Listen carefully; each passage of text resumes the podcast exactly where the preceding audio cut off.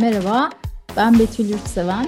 Sosyal psikolog, doktor, akademisyen Yasemin Bayhan'la birlikte hazırladığımız Psikokes programının yeni bölümüne hoş geldiniz. Bu hafta yardım etme davranışını ve karşılık bekleyip beklemediğimizi konuşacağız. Ama ondan önce şöyle bir açıklama yapayım. Son haftalarda programımızın üzerinde aksamalar oldu. Yoğunluğumuzdan da kaynaklanıyordu bu ama sağlık durumlarından da kaynaklandı sonrasında. Onun için birkaç haftalık ara vermiş olduk. Bundan dolayı özür diliyoruz. Ya da özür de dilemiyoruz. Yani yapacak bir şey yok. Sağlık şeyi sonuçta. evet konumuz yardım etmek. Sözlük GoTR'de yardım etme kavramı kendi gücünü, imkanlarını başka birinin iyiliği için kullanmak olarak tanımlanmış. Hafif bir şeyler okumak isteyenlerin başvurabileceği Aronson'un sosyal psikoloji kitabında ise yardım etme eyleminden toplum yanlısı davranış olarak bahsediliyor. Kültürümüzde de yardım etmek çok önemsenen bir norm ya kurum bile denebilir hatta. O kadar önemli ki bazen kendimizi diğer kültürlerden daha yardımsever sayabiliyoruz. Böyle olduğuna inanıyoruz. Burada yardımın tarzı da önemli. Hı hı. Daha spontan ve show amaçlı gibi görünmeyen yardımı ne kadar takdir ediyorsak göstererek yapılan yardımdan da o kadar hoşlanmıyoruz diyebiliriz belki. Ya en azından maddi yardım söz konusu olunca böyle oluyor. Yani insanlara yardım etmek için ne kadar zamanımızı harcadığımızdan bahsedince yani bunu bu şekilde gösterince pek bir sorun yok ama mesela şu kadar para yardım ettim denilmesini pek şık bulmuyoruz. Yine bazı kişilere bazı koşullar altında yardım edilmesini takdir ediyoruz. Bazılarını da kıskanabiliyoruz bile. Suriyelileri kıskanıyor muyuz?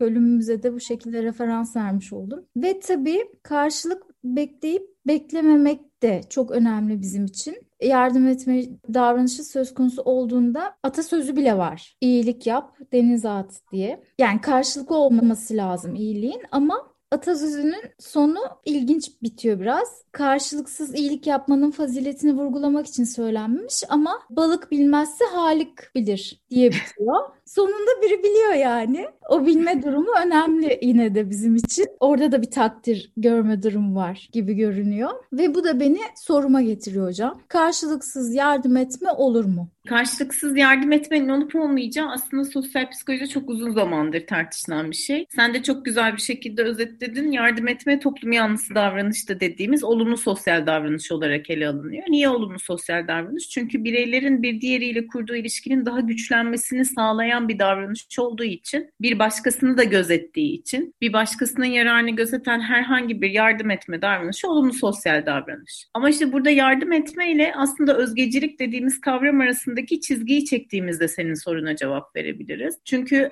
bir kişinin aslında herhangi bir gerçekleştirdiği davranışın kendisi içinde olumlu bir sonucun olması lazım yardım etmede işte hiçbir izleyicisi olmasa bile, hiçbir şey elde etmiyor bile olsa, tırnak içinde daha fedakarlık olarak bile görünse o davranış, kişi o davranışı gerçekleştirdikten sonra kendisinin ne kadar iyi bir insan olduğunu düşüneceği için, yani olumlu benlik değerini arttıracağı için ya da olumlu benlik kavramında gitgide daha fazla pekişme olacağı için aslında o davranışın bile bir ödülü söz konusu. Ama özgecilik dediğimiz durumda bedeli çok yüksek olmasına rağmen kişinin bu türde davranışları devam ettirmesi altruizm dediğimiz, özgecilik dediğimiz durumda çok daha işte aslında karşılığı beklemeden gerçekleşen yardım etme davranışına daha fazla denk düşüyor bence. Buradaki bedelden kastımız çok daha kişinin fiziksel bütünlüğünün veya psikolojik olarak sağlıklılığının devamının engellenmesi kadar da olabilir. Yani bir kişi kendi hayatını diğerleri için feda edecek şekilde de bir davranışı gerçekleştiriyorsa bunu daha özgecilik olarak alabiliyoruz. İşte hani bunun pek çok örneği var. Bir tanesi işte kalkıp da Çin'den gelip Van'daki depremde burada ölen arama kurtarma ekibinde çalışan kişiye bunu örnek verebiliriz. Ya da İkinci Dünya Savaşı sırasında işte Yahudi komşularını saklayan Anne Frank Frank'ı, Anne Frank'ın bütün ailesini birlikte saklayan Miep Gezi verebiliriz. Hani aklımıza bir sürü kişi gelebilir. Dolayısıyla hani buradaki asıl mesele birazcık çok büyük bedele karşı da böyle bir davranışı yapıyorsak çok karşılıklılık beklemiyoruzdur. Ama onun dışında günlük hayatta düşündüğümüzün tam tersine yardım etme birazcık bizim için de ödülü olan bir şey. Yani çok ödülü olmadan da bu davranışı çok yapmıyoruz. Burada her zaman öğrencilerle de böyle tartıştığımız bir kısım var. Bu yapmış olduğumuz yardım etme davranışlarının ya da bir başkasına sağlamakta olduğumuz yardımların kıymetini azaltmıyor tabii ki. Ama hani daha dürüst olmamızı da sağlayabiliyor. Yani hiç kimse bilmese bile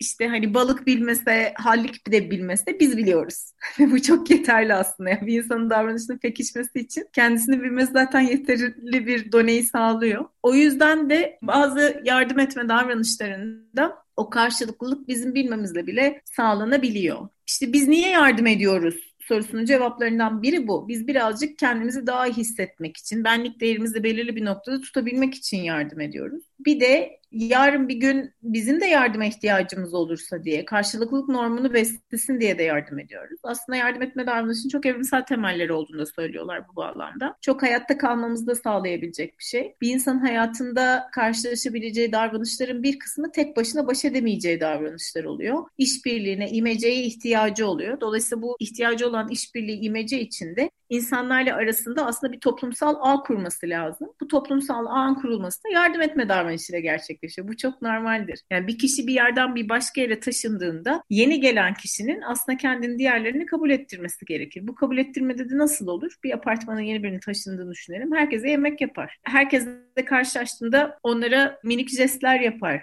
işte gerekiyorsa bazılarına yardım eder. Dolayısıyla birazcık grup normunun içerisinde bireyin gruba dahil olmasını sağlayan da bir şey yardım etme. Ve genellikle evrimsel olarak bakıldığında birbirine yardım eden grupların ayakta daha çok kaldığı görülmüş. Yani doğal seçilim açısından bakarsak doğal seçilim sadece bireysel temelde devam etmiyor. Grup üstünden de devam eden bir durum. Doğal seçilimde bazen gruplar da seçilebiliyorlar. İmece usulüyle birbirleriyle çok daha iyi işbirliği yapan, yaşadıkları işte köyü daha dıştan gelebilecek tehlikelere karşı daha iyi koruyan, birbirlerine daha çok güvenen ve daha fazla yardım eden gruplar daha çok ayakta kalıyorlar. Dolayısıyla yardım etmenin sadece bizim için değil, bizimle beraber bizim akrabalarımız, genetik olarak bize yatkınlığı olan bireylerin de ayakta kalmasını sağlamak gibi fonksiyonu var. Bu yüzden de yardım ediyoruz. Bir de işte daha demin de söylediğim gibi genel olarak genetik olarak bize yakın olan bireylere daha fazla yardım ediyoruz. Yani benim derslerde sorduğum bir sorudur öyle işte bir yangın çıktı anneniz de var babanız da var siz de varsınız kimi kurtarırsınız işte arkadaşlarınız da var tanımadığınız insanlar da var. Herkes ilk önce haliyle çok doğal olarak kendi akrabalarını kurtarmayı tercih ediyor. Dolayısıyla hani bu bizim için akrabanın gen havuzunun devamını sağlaması da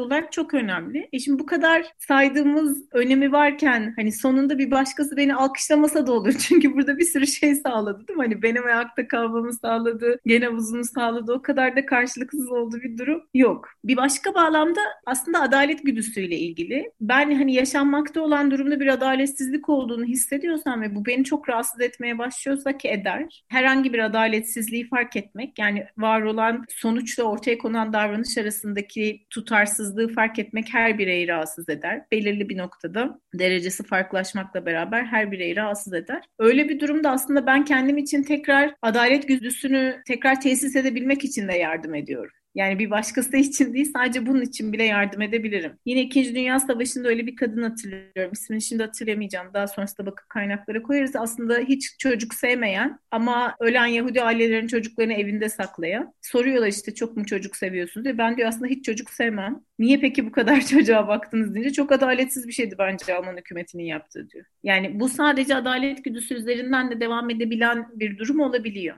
Ama daha demin söylediğim gibi bunlar biraz yardım etmeler. Bir kısımda da işte özgecilik dediğimiz kavram var. Yani ödül bedel dengesine bakarak yardım etmenin ötesinde bazen bedeli ne olursa olsun yardım ediyoruz. Ona da Batson'ın empati özgecilik kuramıyla birazcık cevap verebiliyoruz. Batson diyor ki biz evet yaptığımız herhangi bir davranışta ödülleri, bedelleri göz önünde bulundurarak bu davranışı yapıyoruz. Bunu daha öncesinde konuşmuştuk. Sosyal alışveriş kuramına göre bakıyor olabiliriz ama bazen diyor özgeci bir davranışın ortaya çıkabilmesi için çok ödülün olması gerekmez. Hatta bedel çok belirgin bile olabilir. Ama orada ne olur diyor? Birey empati kurar karşıdaki kişiyle. Dezavantajlı durumda bulunan kişiyle kurulan empati kişinin ne kadar büyük bedel olursa olsun özgeci davranışı ortaya koymasına sebep olabilir diyor. Dolayısıyla aslında empati ile özgecilik arasındaki bağlantıyı da bazı deneysel çalışmalarda gösteriyor ve biz gerçekten bunu görüyoruz. Yani düşük bedeli olan durumlarda aslında birey birazcık daha kendini gözeterek bir davranışta bulunabiliyor. Pardon, düşük empatinin olduğu durumlarda. Ama yüksek empatinin olduğu durumlarda bedel düzeyinin hiçbir önemi yok. İşte bu da birazcık hani doğaüstü gibi görünmekle beraber aslında çok doğal bir durum işte hani krizlerde, savaşlarda bireyin çok daha hızlı empati yapabildiği bazı zamanlarda daha özgeci davranma ihtimalinin ortaya çıkmasının birazcık daha yüksek olduğunu görüyoruz. O yüzden de bir de hani empati günlük hayatta belki bunu da bir ara konuşuruz da empati günlük hayatta çok böyle rahat kullanılan bir şey bizim için. Hani çok hızlı empati kurabiliyormuşuz gibi. Empati çok zor kurulan bir şey aslında. Empatinin kurulmasının getirdiği endişeler de var. Mesela empatik kaygı dediğimiz bir şey var. Karşı taraftaki kişinin yerine kendini gerçekten koyarsan eğer inanılmaz derecede kaygılanabilirsin. O yüzden de burada kritik olan şey o dengeyi tutturabilmek. Dolayısıyla empatinin gerçekleştiği zamanlarda bireylerin hiçbir karşılık beklemeden, gerçekten zihinlerinde kendilerine ilişkin bir ödül bedel dengesi yapmadan bazı yardım etme davranışlarını gerçekleştirebildiklerini görüyoruz. Şimdi karşılıksız yardımı ben mümkün görmemekten öte bazı durumlarda tehlikeli de buluyorum galiba. Hani bir ürün bedavaysa işte asıl ürün sizsinizdir diye ünlü bir pazarlama sloganı vardır ya. Bu iyilik yapmak ya da yardım etmek söz konusu olunca da böyle bir şey geçerli olabilir gibi geliyor. Mesela Kürtleri ayrı bir programda konuşacağız ama işte bazı sonu terörle biten yerli Kürtlerde de vardır ya önce işte eğitim masraflarını karşılarlar sonra kalacak yer verirler sonra eş bulurlar iş bulurlar bir de bakmışsın ki sonsuza kadar böyle minnetle bağlamışlar seni. Bizim kültürümüzde minnet duymak işte nankörlük etmemek falan da çok önemlidir. Biri sana iğne ucu kadar eğilik olarak gör gördüğü bir şey yapmışsa sonsuza kadar minnet bekler genelde falan. Yazılı olmayan kurallar tabii bunlar. Karşılıksız iyiliğin bu kadar övülmesinde sosyal olarak bir sıkıntı yok mu acaba o zaman hocam? Yani karşılıksız iyiliğin çok da aslında mümkün olmadığını gayet geniş bir şekilde anlattın ama sosyal normlar da kültürel söylemde hala çok önemli bir şeydir ya. Burada aslında iki cevap verilebilir. Birincisi biz yardım etmede bazı kültürel farklılıklar olduğunu biliyoruz. Yani daha toplulukçu olan kültürler, bizim gibi biraz daha toplumu göz önünde bulunduran kültürlerde yardım etme oranı daha bireyci olan kültürlere göre daha yüksek oluyor. Ama kendi grubundan olana yardım etme oranı daha yüksek oluyor iç grubuna, dış grubuna değil yani. Yani kendi apartmanında daha önceden yaşayan kişiyle komşuluk ilişkisini kuruyor, onunla çok iyi geçiniyor ama apartmana yeni bir işte ne bileyim bir muacir geldiyse onunla çok iyi geçinmiyor yani. O zaten dışarıdan gelmiş biri oluyor. Dış gruba yardım o kadar da yüksek olmuyor. İç grupla dış grup arasındaki yardım oranı toplulukçu kültürlerde bireyci kültürlere göre birazcık daha fazla. Dolayısıyla burada yardım etme davranışının tam da aslında senin verdiğin örneklerle de paralel bir şekilde sanki grubun ayakta kalmasını sağlayan birebir bir davranışmış gibi görüldüğü için çok sert bir sosyal normu. Yani karşılıksız mutlaka olması gerekiyor vurgusu o yüzden çok önemli toplumsal normda. Bence bu şeyle aynı yani insan doğasının belirli bazı davranışları yapabileceğini bilmekle insan doğasına o davranışları yasaklamaya sağlamaya çalışmak dediğimiz bir format vardır ya toplumun ayakta kalabilmesi için. Burada da öyle bir şey var yani. Burada da şunu söylüyoruz aslında. Biz karşılıksız olmadığını biliyoruz yardım etmenin ama bunun karşılıklı olduğuna dair bir toplumsal norma ortaya koyarsan tanımlayabileceğimiz toplum yanlısı pek çok duyguyu tanımlayamayacağız. O zaman herkes birbirinden günlük hayatta hesap sorarak devam edecek hayatını. Ve böyle bir şeyde bir toplulukçu kültür için aslında çok ciddi bir risk. Böyle bir riskin olmaması için bireyler karşılıklı yardımı gerçekleştirseler bile bunu birbirlerinin yüzüne vurmuyorlar. Toplulukçu kültürdeki kritik şey budur. Yüze vurmama. Söylemezsin. Başa kalk. Daha sakınırsın. Aynen öyle. Başa kalkmazsın. Sakınırsın. Yani ben bunun da iyi bir şey olduğunu düşünüyorum açıkçası. Daha böyle bireyci kültür yani ben sana şunu yaptım sen de bana bunu yaptın. Hadi oturup da hesaplarımıza bakalım gibi Alman usulü bir şekilde kişi arası ilişkiler bizim kültürümüzde zor yürüyecek bir şey. Bizim kültürde böyle bir hani yüz koruma güdüsünün de varlığı düşünecek olursa o yüzden aslında karşılıksız iyilik çok methediliyor ki bireyler karşılık bekliyor bile olsa bunu karşıdakinin başına kalkmasınlar. Peki ya hocam işte iyilik yapmanın bu kadar övülmesi üzerinde de durmak istiyorum biraz açıkçası. İşte yani her yerde iyiliği yayma şeysi var ya işte sosyal medyada sosyal deney diye uyduruk bir format var hani onun gibi şeyler yardım kampanyaları yani sürekli iyilik yapma söylemi üzerinden yürüyen işte kampanyalar. Bunlar evet güzel şeyler gibi özünde ama bir insanın diğer insana standart sergilemesi gereken işte asgari adam muaşeret diyebileceğimiz davranışlar bile iyilik, işte iyilik yapmak, iyi insan olmak gibi bir konseptle sunuluyor. Son zamanlarda özellikle ben çok dikkatimi çekiyor bu. Bu davranışların iyilik olarak yüceltilmesi, işte kaba, bencil davranışların normalleştirilmesine de biraz hizmet etmiyor mu sence? Çünkü standart olması gereken davranışı bir üst makama koyduğumuzda ortadaki davranışında ona daha düşük bir şey olması lazım ya hani. Ondan hmm. biraz ya standart davranışı anormalleştirip aslında fayda yerine biraz zarar sağlamıyor mu sence? Bence sağlamıyor şu yüzden olması gereken iyi olan diye düşünüldüğü için iyi olması gereken birbirine denklenmeye çalışıyor burada. Sen söylediğini anlıyorum. Yani bunu zaten hepimizin böyle yapması gerekmiyor muydu? Niye yapanları pekiştiriyoruz diyoruz ama hepimiz bunu yapmadığımız için yapanların pekiştirilmesi lazım ki bir noktada hepimiz buna yapabilelim. Yani ileride görünen bir hedef var. Bu zaten hali hazırda bazılarımızın vardığı bir hedef ama diğerleri daha varamadılar. Bir de daha büyümekte olanlar var. Hani o hedefin ne olduğunu, nerede durduğunu bilmeyip de daha hani geriden gelmekte olan gençler var. Onların da oraya varması gerektiği için birazcık buna bağlı olarak da arttırılıyor. Yani şöyle çok ben orada şu tehlikeyi daha fazla görüyorum sanırım. Hani çekilen o videolarda o aptal format dediğimiz şey bizim alan deneyimiz ama sosyal deney denince biraz öyle oluyor. Çekilen o videolarda büyük bir ihtimalle oranı biraz hani kırpılıyor. Yani diyelim ki öyle vardı bir iki tane video. Ben çok açım abi bana bir sandviç verir misin diyor genç. Öyle dediğinde işte poğaçacı da poğaçasını veriyor. Bir başkası elinde içmekte olduğunu veriyor. Çocuğunu aldığı yemeği veriyor falan ama vermeyen de vardır. Ama video montajlanırken herkes veriyor gibi görünüyor. Şimdi benim gördüğüm tehlike senin söylediğinden biraz farklı. Herkes bu kadar yardım ediyorsa benim yardım etmeme gerek yok diye düşünür kalanlar. Yani bu yardım etmeyi çok pekiştirmez, yardım etmeyi düşürür.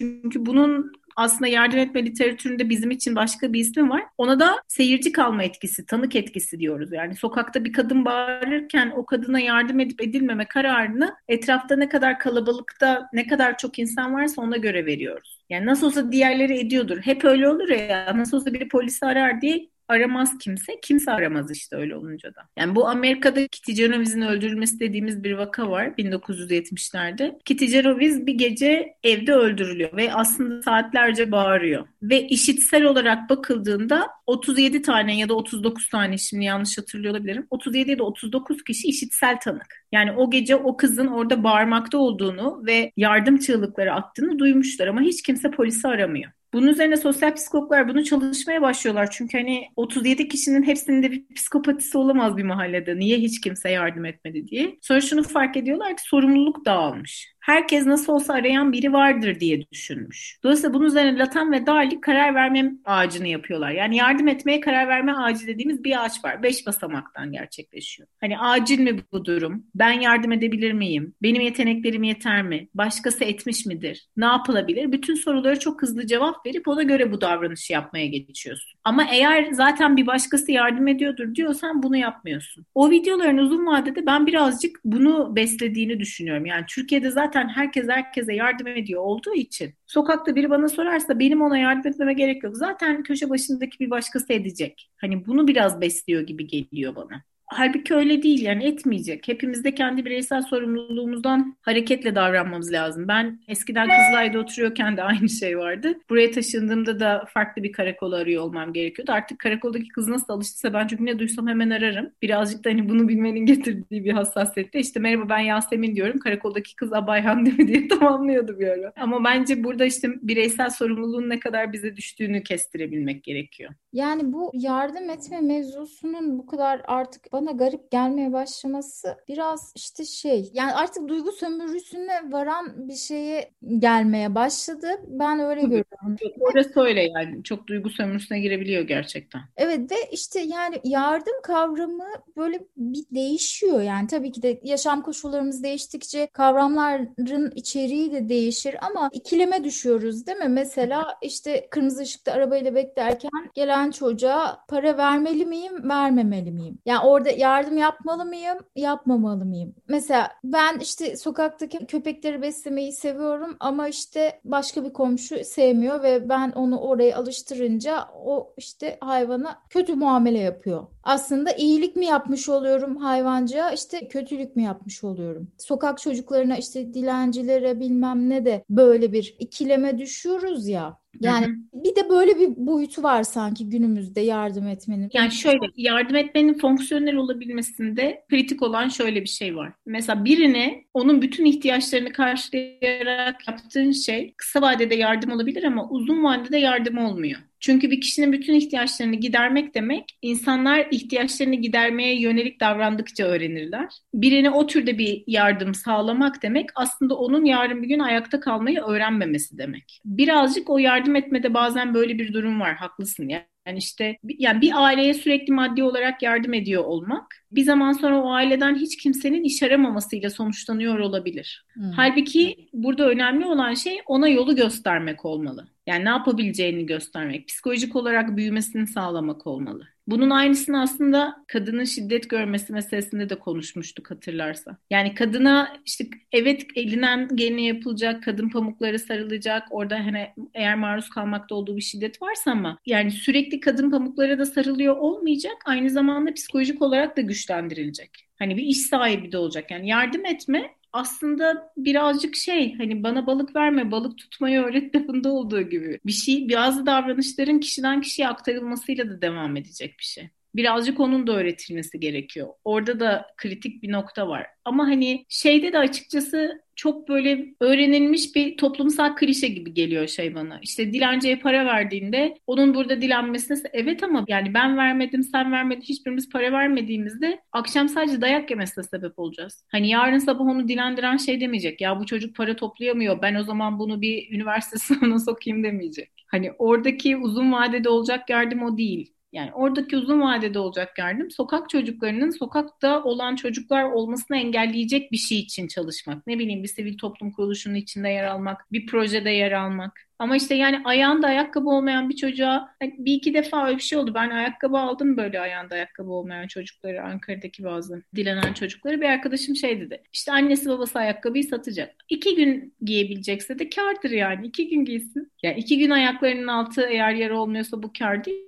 mi? Üçüncü gün satıyorlarsa satsınlar. Ben onunla bir daha karşılaşırsam yine alayım bir başkası yine alsın yani. Burada böyle bir dirayeti göstermek de var. Orada o şeyde bir bana böyle toplumsal klişeye dönüşen bir söylem var gibi geliyor. Ama hani şeye katılıyorum yani yardım etmek kişinin tüm ihtiyaçlarını karşılayarak devam eden bir şey olursa özellikle bağış davranışıyla bağış davranışı yardım etme davranışının içerisinde ayrı bir türdür bu arada. Mesela bağışta da cinsiyetler arasında fark vardır. Kan bağışlarını erkekler daha çok yapar kadınlara göre. Maddi bağışları ise kadınlar erkeklere göre daha çok yapar. Literatür böyle bir şey söylüyor. Yani bağış davranışında da daimi olarak karşıyı güçlendirmeden yapmak evet hani orada karşıya çok yardım etmiş olmuyorsun. Bir zaman sonra onun daha kısır kalmasına sebep oluyorsun çünkü. O şöyle düşünüyor. İçinde bulunduğu zor koşulun ikincil bir kazancı oluyor ve bu zor koşul var olduğu sürece, o zor koşulu koruduğu sürece dışarıdan gelen yardım yardım devam edecek diye düşünüyor. Çok normal biz de olsak öyle düşünürüz. Dolayısıyla o içinde bulunduğu zor koşulun getirdiği ikincil kazanç için o koşulun düzelme ihtimalini hiç göz önünde bulundurmayabiliyor. Halbuki orada o koşuldan daha iyi bir koşulu geçebileceğini ve bunu bir noktada kendisinin yapabileceğini, gerekiyorsa sadece destek olunabileceğini anlatmak lazım. Yani en kritik şeylerden biri bu. Mesela mültecilerde de mültecilere yardım edilirken de işte orada öyle bir şey oluyor yani. Hani kapısı olmayan evlerde, odası olmayan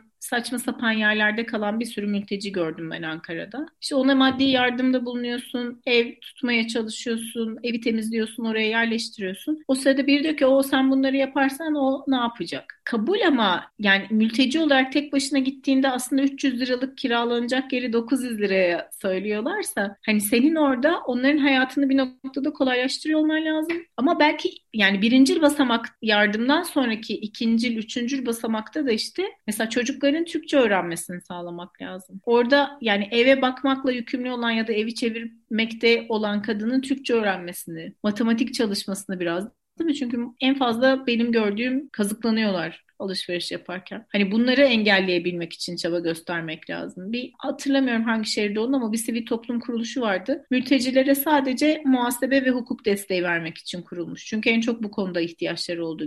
Böyle hani böyle desteklerde bence yardım etmenin içerisinde daha kıymetli olanlar oluyor. Yani kişi hangi konuda yardım edebileceğine dair kendini değerlendirebiliyor olmalı bir de. O yardım etme karar verme ağacından bahsettim ya. Ben ne yapabilirim sorusuna cevap verebiliyor olmalı. Mesela cenazelerde şöyle kişiler var, vardır ya. Sen de karşılaşmışsındır. Türkiye'deki her cenazede olur bu. O böyle cenaze sahibinden daha çok hayıflanır, daha çok duygusal reaksiyonlar verir. Yani aslında cenazede yapılması gereken işler bellidir ve bir iş bölümü olacaktır. Değil mi? Çünkü cenazenin temel amacı şudur yani. Cenaze sahibini rahatlatmak o sırada. Cenaze sahibi sadece yasını tutsun işte hani helvası kavrulacaksa helvası kavrulsun. Eğer yemek verilecekse versin. Kalan bütün yan işleri de birincil cenaze sahibi olmayanlar yapsın. Ama bir kişi vardır. Böyle herkesten çok üzülür. Ve bazen böyle cenazenin sahibi onu teselli eder yani. Teskin teselli edilir. Çünkü ona yani nasıl bir yardımda bulunulacağı kısmında en az cenaze sahibi kadar üzülülerek yardımda bulunacağını düşündüğü için yapar onu aslında. Halbuki o yanlış davranış yani. İşlevsel bir davranış değil o. Başka bir şey yapması gerekebilir yani. O yüzden de biraz kişinin ben ne yapabilirim sorusuna da makul bir cevap bulması gerekiyor. Bu benim cenazelerdeki işlevsiz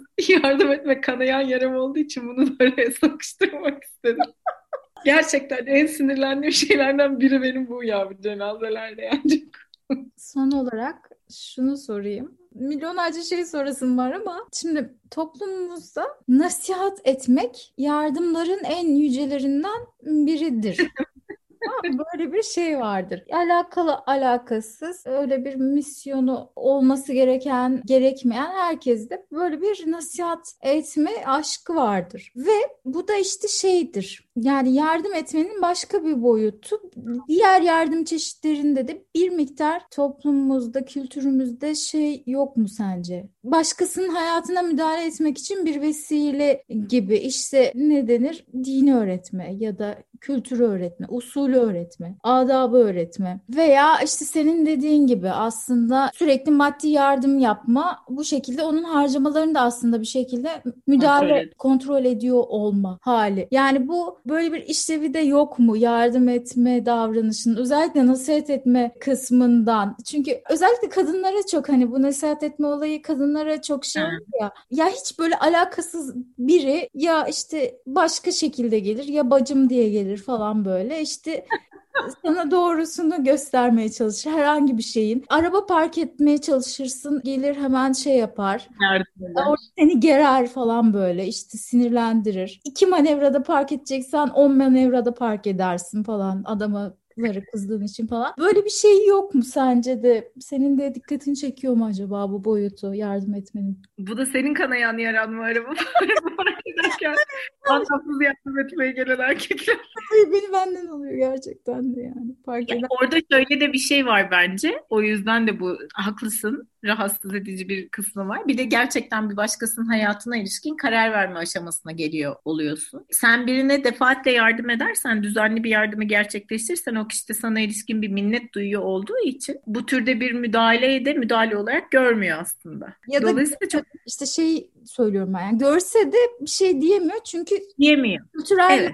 göre ayıp yani tepki göstermesi. Aynen öyle. Dolayısıyla burada daha demin konuştuğumuz şey de biraz benzer bir şey bu. Hani birine yardım edeceksek olabilecek en iyi şey onun bireyselliğini koruyarak yardım etmeyi sağlamak. Yani onun yerine ne istediğine karar vermek, bunu nasıl istediğini kestirmek değil. Araba kullanırken de park edeceğin zaman gelip birinin müdahale etmesinde ayrıca altta şöyle bir mesaj da var. Bunu sen tek başına yapamıyorsun. Burada çok yeterli değilsin. Senin yeterli olmadığını düşündüğüm için bu yardımı yapıyorum diyor. Dolayısıyla bu türde bir yetersiz yani yardım etme karşıdakine yetersizlik mesajını vererek gerçekleştiğinde aslında davranışın başında kişinin niyet ettiğinin tam tersine döner. Yani zedeler karşıyı, karşıyı zedelemeden. Değil mi? Normalde ne dedik biz yardım etme karşıdakinin iyilik halini düşünerek, iyilik halini gözeterek yapılan bir şeydi. Ama böyle yaptığında karşıdakinin iyilik halini gözetmiyorsun, aksi onu zedeliyorsun. O yüzden de birazcık buna katılıyorum. Yani yardım etme kısmında karşıdakinin neye ihtiyacı var sorusuna onun cevap vermesi lazım.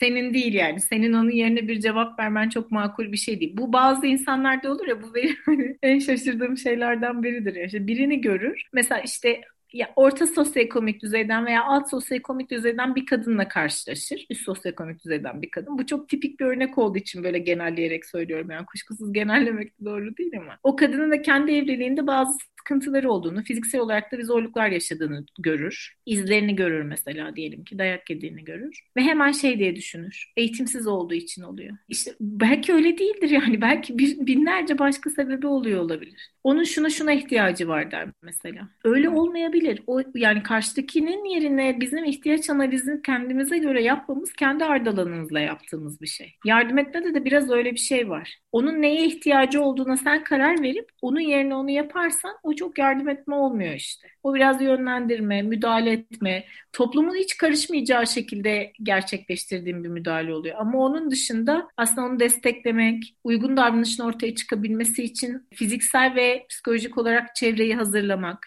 ne olursa olsun mesela onun için orada olduğunu söylemek. Yani koşulsuz bir şekilde onu kabul edeceğini söylemek. Bunlar birazcık daha yardımın içinde olan şeyler. Yani şey örneğini düşün mesela işte parkta çocuğuna yardım eden anne dayanamayıp kaykaydan kayabilir çocuğunun yerine bazen. E, halbuki çocuğun onu öğrenmesi lazım. Bu benim başka bir kanayan yaram. Rahmetli annem yapardı benim yerime kayardı. Ben kayamadım mesela düzgünce. Yani o davranışı yapmak için çevreyi yapılandırıp o kişinin o davranışı yapmasını sağlayabilirsin. Evet hocam çok güzel oldu bence. Güzel bir program yaptın. Güzel oldu. Evet.